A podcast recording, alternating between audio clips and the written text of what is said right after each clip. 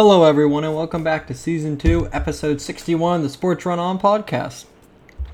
We're going to start out this podcast how I started out the last podcast, which is talk about free agencies that are going on in professional sports.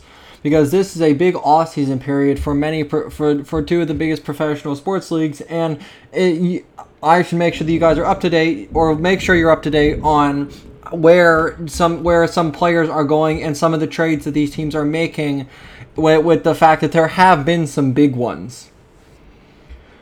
Some of the most recent ones that we've seen have uh, free agent guard, uh, free agent guard Kendrick Nunn has agreed to a two-year deal worth ten million dollars with the LA Lakers. Had 15 points in two seasons with uh, Miami Heat whenever he played for them. I think that's a pretty good ad for the Lakers. Restricted free agent Talen Horton Tucker has agreed to a three-year deal worth 32 million to return to the LA Lakers his agent Rich Paul is actually who is the same um, agent as LeBron has. Will he's most likely looking like he's going to be playing the two for the Lakers, in what a lot of people think could be a crazy, crazy um, crazy team going forward for the for these Lakers and really look like they could be a high candidate to win the NBA Finals. Another player they brought back, which would be important, would be a lot of people think is their center, and that is D- Dwight Howard. He's bounced around to many teams, and now he is going. He's making his way coming back to LA. He's going to continue his time with the LA Lakers. So right now it's looking like your starting five for the Lakers will be Russell Westbrook, Talen Horton Tucker, LeBron James at the three, um, Anthony Davis at the four, and then the five center spot will be played by Dwight Howard. The Chicago Bulls are at, this is a big ad. The Chicago Bulls are adding San Antonio Spurs free agent guard DeMar DeRozan to a three-year, $85 million contract and a sign and trade deal.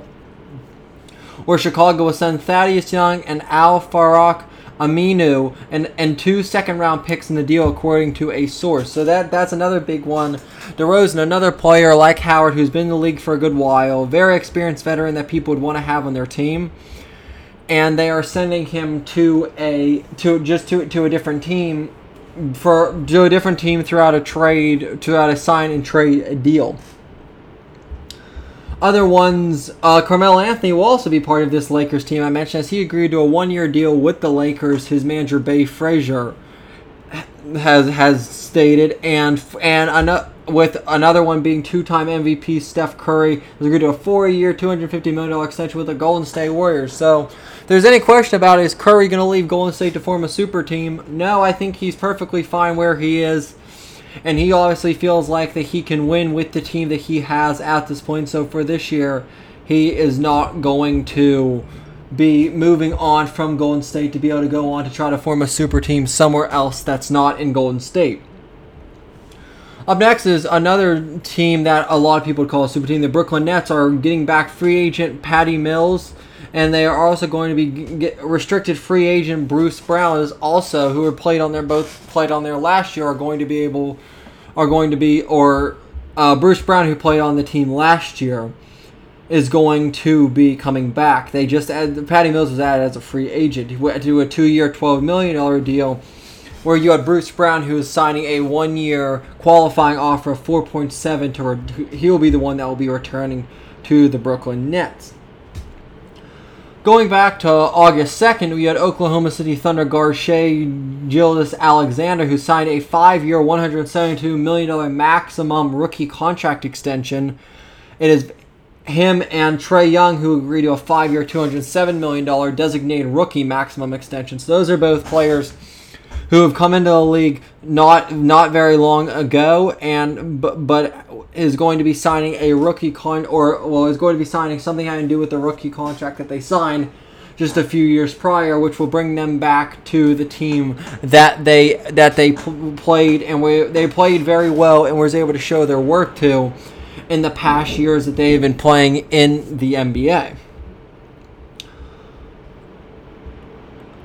Oh, not another another deal would be uh, well he he and Jimmy Butler are go, are moving towards a max deal to keep him in Miami. There are many to there are many different ways that that go. No matter what, it's going to be a lot of money that's going to be going to him.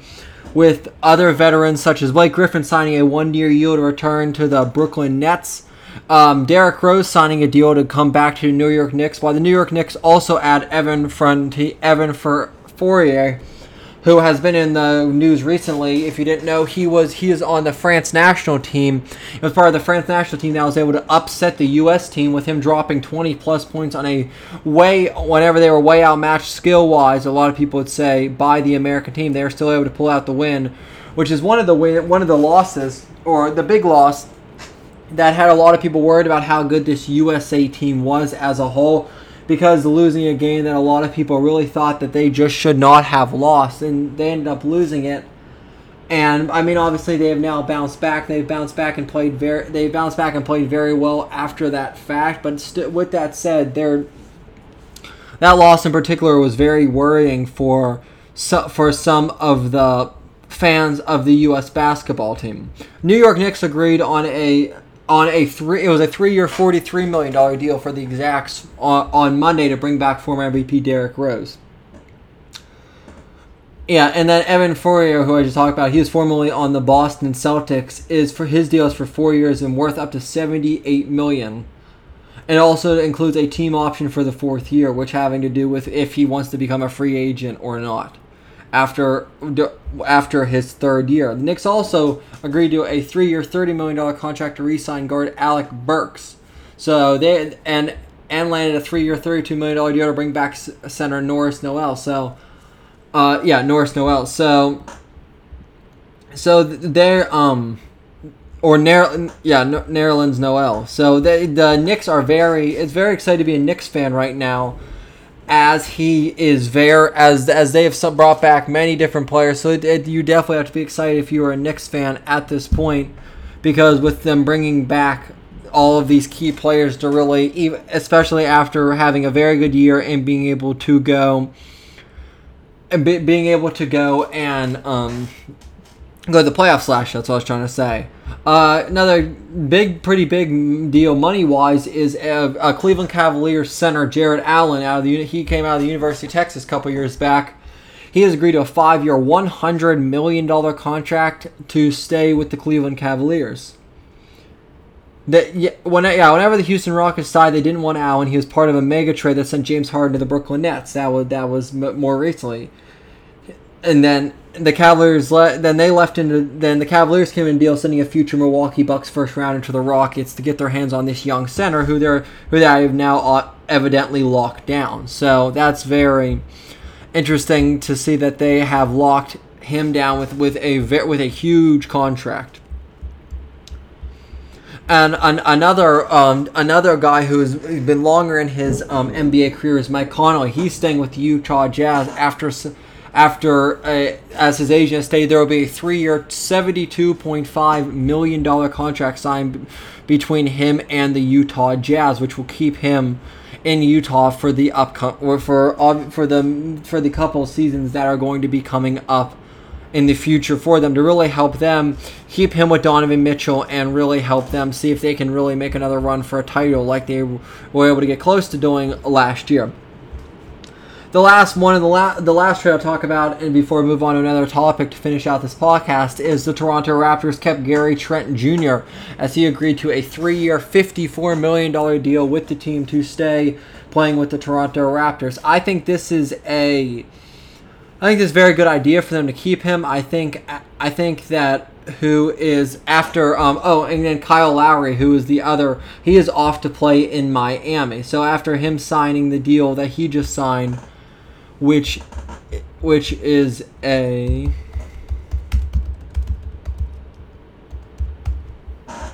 which is a three-year, ninety million dollar deal with the Miami. Make sure I got the numbers right. Three-year, ninety million dollar deal for the veteran point guard. Bringing back Gary Trent seems like an even bigger deal for them to bring him back after losing somebody as that's been as crucial to the team as Lowry has been in the past couple years.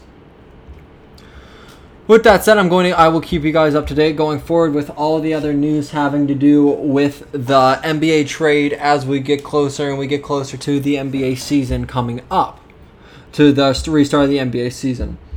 Up next, we're going to be talking about the NFL, and that's good. That's because the Hall of Fame game, which if you know what that is, it's the first preseason game. It's played in Canton, Ohio, with having to do with the with the Hall of Fame induction ceremony is going to be played on Thursday between the Dallas Cowboys and the Pittsburgh Steelers. Two teams that are looking for huge years the Steelers after Big Ben coming back from an elbow injury a couple years prior, and Dak Prescott uh, signing a absolutely gigantic contract, which I talked about. I talked about in specifics yesterday. Four years, 160 million. So there's so much pressure on Dak Prescott right now to be the quarterback that they that this team is expecting him to be, just because it feels like they've quote unquote put all of their eggs in one basket, trying putting so much trust on the on on the on him to be able to to take the Dallas Cowboys and Ezekiel Elliott and the other team players that they've put around him and just take these take Dallas back to where they used to be like year decades and decades ago when, when they were competing for Super Bowls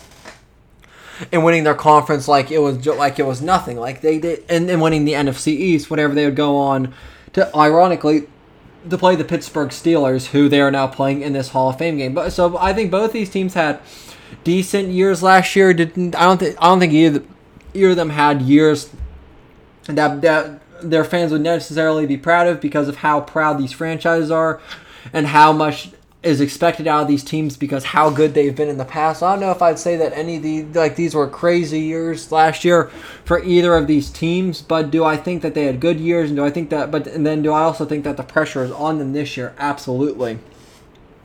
I without a doubt think that the pressure is on them this year. Obviously with the question marks for the Steelers being their offensive line because of many players have either retired or left to go to other teams such as Alejandro Villanueva and others. So now they have Najee Harris, who is an incredible running back out of Alabama, who they drafted because they were one of the worst teams in running last year. So they drafted him to try to help with that problem. And now it's just, now, but now it's going to be an issue if they finally get Najee, and it looks like he can finally be the answer to this issue that they've been having. And then they just run straight back into the other issue of the fact that they, um, that they, they can't block for him. Like you you if you're going to get somebody that good, you have to be able to block for him so that you can consistently get him open. You can consistently get him running holes, and just and and just get let him do what he does because of just how talented of a player he is in the open field. I'm gonna finish out this podcast by giving you a little uh, Olympics update. The USA is still it's still it's very close for the total amount of medals that are won by each um, team so far we have the we have the first we have the first the top three I'll go over will be the USA. They have 73 total medals with 24 golds, 28 silvers, and 21 bronzes, equaling their 73. You have China, who's leading the gold medals right now, having 32 golds, 21 silvers, and 16 bronze. That puts them four behind at 69. And then and that's where a kind of a big split is, where you drop all the way down 17 as the Russian Olympic Committee has 13 golds, 21 silvers, and 18 bronze, putting them at 52, which is 17 behind, which is just absolutely crazy.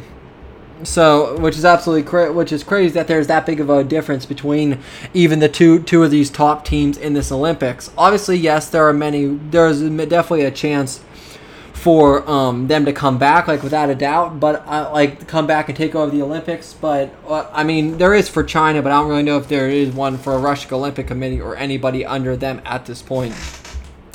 Athlete lives, we're looking at Emma McKinnon, who is from the Australia. She, she, this is individual medal. She has four golds and three bronze ones. That's seven total medals won by her in this Olympics.